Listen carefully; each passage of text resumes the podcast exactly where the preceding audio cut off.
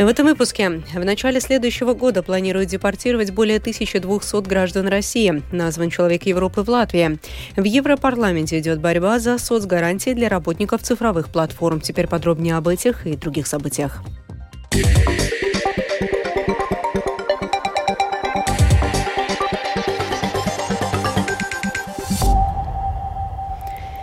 В начале следующего года планируют депортировать более 1200 граждан России, не выполнивших требования закона об эмиграции и не подавших документы для получения вида на жительство из Латвии. Об этом заявили в Управлении по делам гражданства и иммиграции. Однако, по словам представителя Департамента по делам гражданства и иммиграции Мадеры Пуки, у этих 1213 граждан России еще есть шанс остаться в Латвии.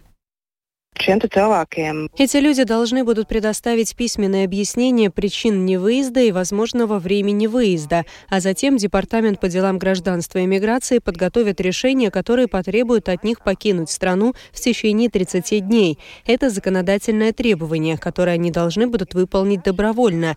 Если у этих людей еще есть уважительная причина все же подать документы после установленного срока, например, на вид на жительство в связи с воссоединением семьи, работой или чем-то еще, то да, но это должно быть юридически обосновано, и в объяснении должно быть указано, почему во все предыдущие сроки это не было сделано.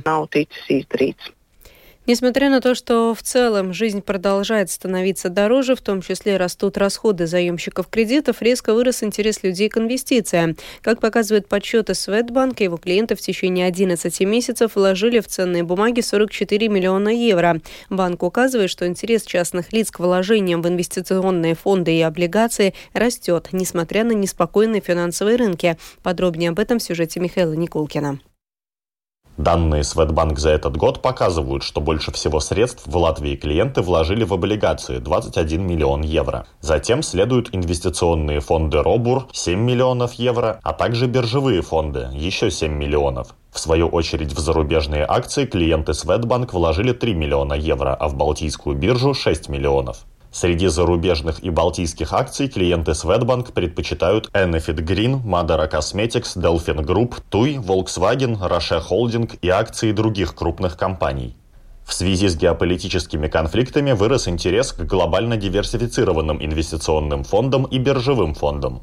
В этом году росли и процентные ставки по вкладам, и возможности выбора, куда вложить свободные деньги, говорит руководитель сегмента частных лиц банка СЭП Элза Рудзите.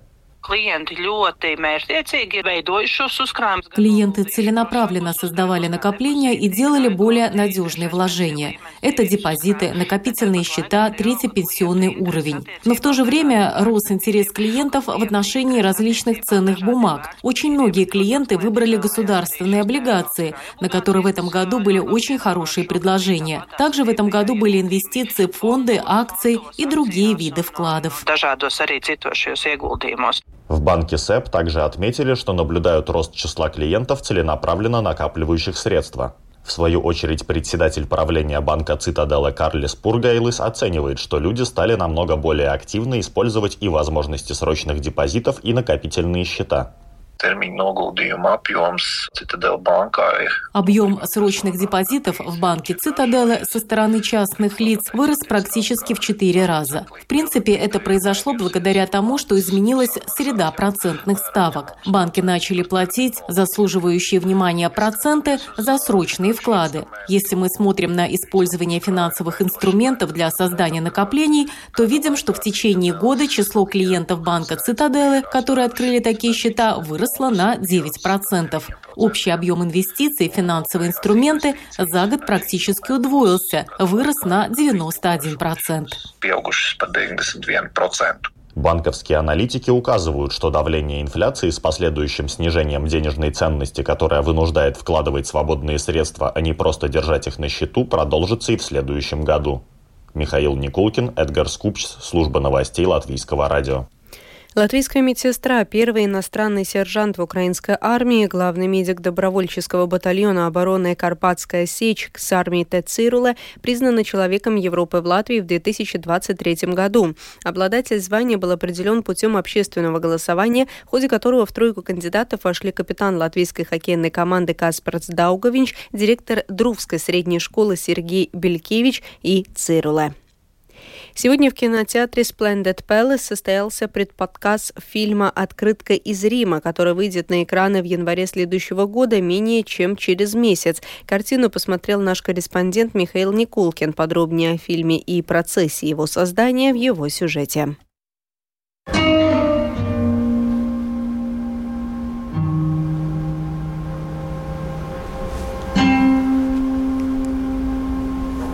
Новый фильм молодого латвийского режиссера Элзы Гауи рассказывает о пожилой семейной паре, которая вскоре должна праздновать серебряную свадьбу. Главные роли Эрнеста и Алвины Херманисов исполнили Янис Яранс и Индра Бурковска. По сюжету Эрнест и Алвина уже многие годы работают на почте. Алвина давно мечтает отправиться с мужем в Рим, о чем напоминает Эрнесту, однако денег на путешествие нет. Как раз в это время некая туристическая компания объявляет лотерею, где разыгрывается поездка в столицу Италии. Алвина становится одержимой идеей выигрыша и придумывает план на участие в котором подговаривает и Эрнеста. Вместе с тем у нее начинают проявляться быстро прогрессирующие симптомы болезни Альцгеймера. Эрнест всячески старается помочь жене, в том числе пытается скрыть ее симптомы на почте, тайно выполняя большую часть работы Алвина. Постепенно ситуация выходит из-под контроля, однако Эрнест не сдается, даже несмотря на собственные проблемы со здоровьем. Фильм получился отнюдь не удручающим, а очень трогательным и жизненным, а в некоторые моменты авторы даже заставили зрителей невольно улыбнуться. По словам режиссера картины Элзы Гауи, фильм часто отражает мировоззрение своего автора, а сама она никогда не смогла бы видеть мир только в мрачных тонах.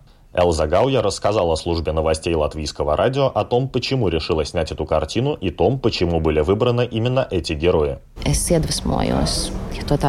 Я вдохновлялась, если можно это так назвать, отличной историей. У моей бабушки Альцгеймер. Он очень стремительно прогрессировал, и на наиболее активной стадии прогрессирования я достаточно часто была рядом и наблюдала этот процесс. И я постоянно думала о том, что нужно снять такой фильм. Я не знаю, почему у людей кино такое иногда бывает. Я училась на магистре, и тогда решила, что моим фильмом дипломной работы будет «Открытка из Рима». Почему такие герои, такая профессия и так далее? Здесь много факторов. В молодые годы я сама работала почтальоном, поэтому эта среда была плюс-минус знакома. Почтальон, который не помнит, куда нести посылки. Это также парадоксальная комбинация.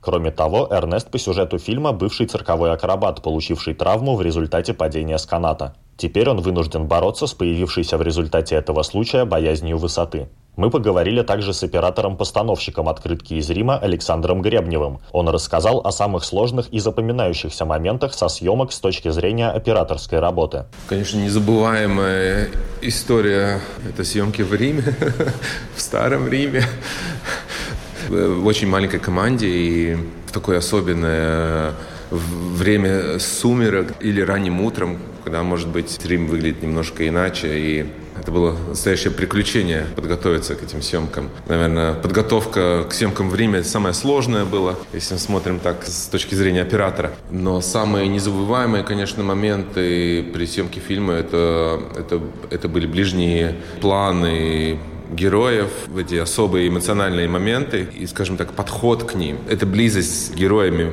Мы снимали весь фильм, э, используя ручную камеру с рук. И я, ну, можно сказать, летал вокруг наших героев, дистанция между мной и героем была очень маленькая. И это такое незабываемое ощущение, когда актер передает э, свои переживания прямо в твои руки, да, нет такой какой-то стены, отдаления, ты от них чувствуешь себя рядом с ними очень-очень очень близко. Премьера фильма Элзы Гауи «Открытка из Рима» состоится 11 ноября 2024 года в Большом зале кинотеатра Splendid Palace.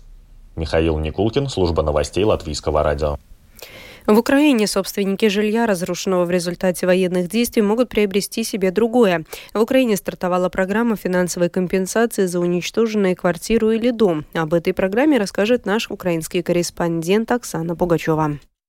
В Украине начинается выплата компенсации украинцам, чье жилье разрушено в результате войны. Каждый, кто получил ранее жилищный сертификат, а его оформляют после обследования разрушенного жилья специальной комиссией, может забронировать средства для покупки дома или квартиры, заявляют в Мининфраструктуры Украины. На данный момент оформлено 1636 сертификатов на сумму более 3 миллиардов гривен, а это около 75 миллионов евро. Получатель средств, независимо от того, где находится разрушенная недвижимость, может приобрести квартиру или дом на первичном или вторичном рынках в любом регионе Украины. Перед приобретением имущества необходимо отказаться от права собственности на разрушенное жилье. Наиболее острый вопрос, с которым столкнулись при оформлении сертификата – подтверждение права собственности на жилье, которое было разрушено, говорит Елена Шуляк, глава Комитета Верховной Рады Украины, регионального развития и градостроения.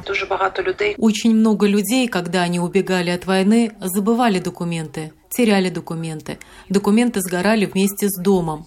Чтобы подтвердить право собственности, таким людям нужно обращаться в суд – мы разрабатываем упрощенный судебный порядок именно для подтверждения права собственности для тех граждан, которые будут пользоваться компенсационным механизмом.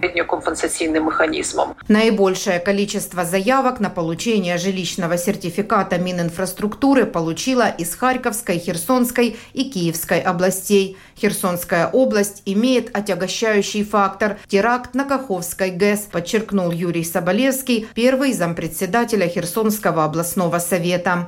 Э, Кроме постоянных обстрелов и разрушений, у нас ведь еще есть и последствия российского теракта на Каховской ГЭС, где очень большое количество домохозяйств или существенно повреждено, или уничтожено. Сейчас украинцы могут лишь приобрести жилье, получить сертификат на самостоятельную постройку дома на собственном участке можно будет, начиная с февраля следующего года. Оксана Пугачева, специальный украинский корреспондент служба новостей Латвийского радио. В Европарламенте идет борьба за соцгарантии для работников цифровых платформ. С ними связаны не только курьеры по доставке еды, водители такси, но и, например, переводчики. Эти лица считаются самозанятыми и лишены пакета социальных гарантий. В Европарламенте, однако, некоторые депутаты считают работников цифровых платформ наемными работниками. В середине декабря было достигнуто политическое соглашение, что нужно ввести процедуру, которая позволит доказать, что трудящийся не самозанятое лицо, а именно нанятый работник. Лоббирование цифровых платформ так сильно, что некоторые страны уже не готовы одобрить это соглашение. Среди них страны Балтии, Италия и Франция. Дебаты по этому вопросу продолжатся. За то, чтобы признать работников цифровых платформ наемными работниками, выступает депутат группы социал-демократов Европарламента Элизабет Гуалмини из Италии, которая продвигает в Европарламенте этот вопрос.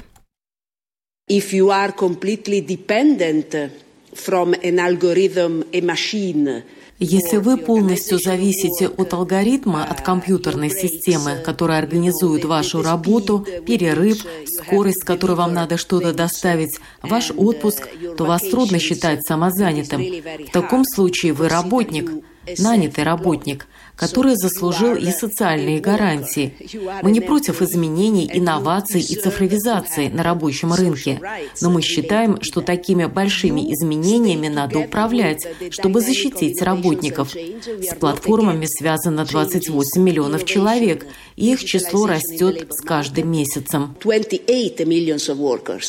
related to platforms, and they are growing and growing every month.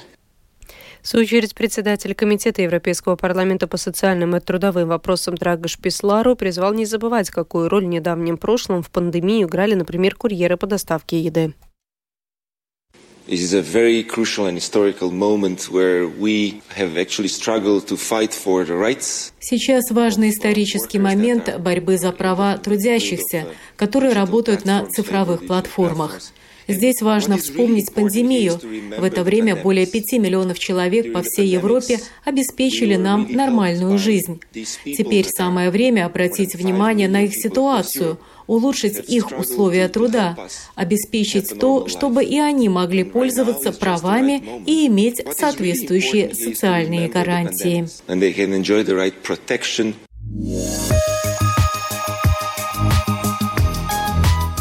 О погоде в завершении. Ближайшие сутки по Латвии будет пасмурная погода. Ночью дождь, на востоке мокрый снег и снег. Днем осадки в основном виде дождя. Дороги будут скользкими. Ночью местами образуется туман. Ветер южный, юго-западный до 11 метров в секунду. На западе порывами до 18. Температура воздуха ночью составит плюс 1, плюс 6 градусов. В восточных районах около 0. Днем в Латвии будет плюс 2, плюс 6 градусов. В Риге облачная погода, дождь, ветер юго-западный, южный 5-8 метров в секунду. Этой ночью в столице будет плюс 2, плюс 3 градуса, днем плюс 4, плюс 5. Медицинский тип погоды третий неблагоприятный.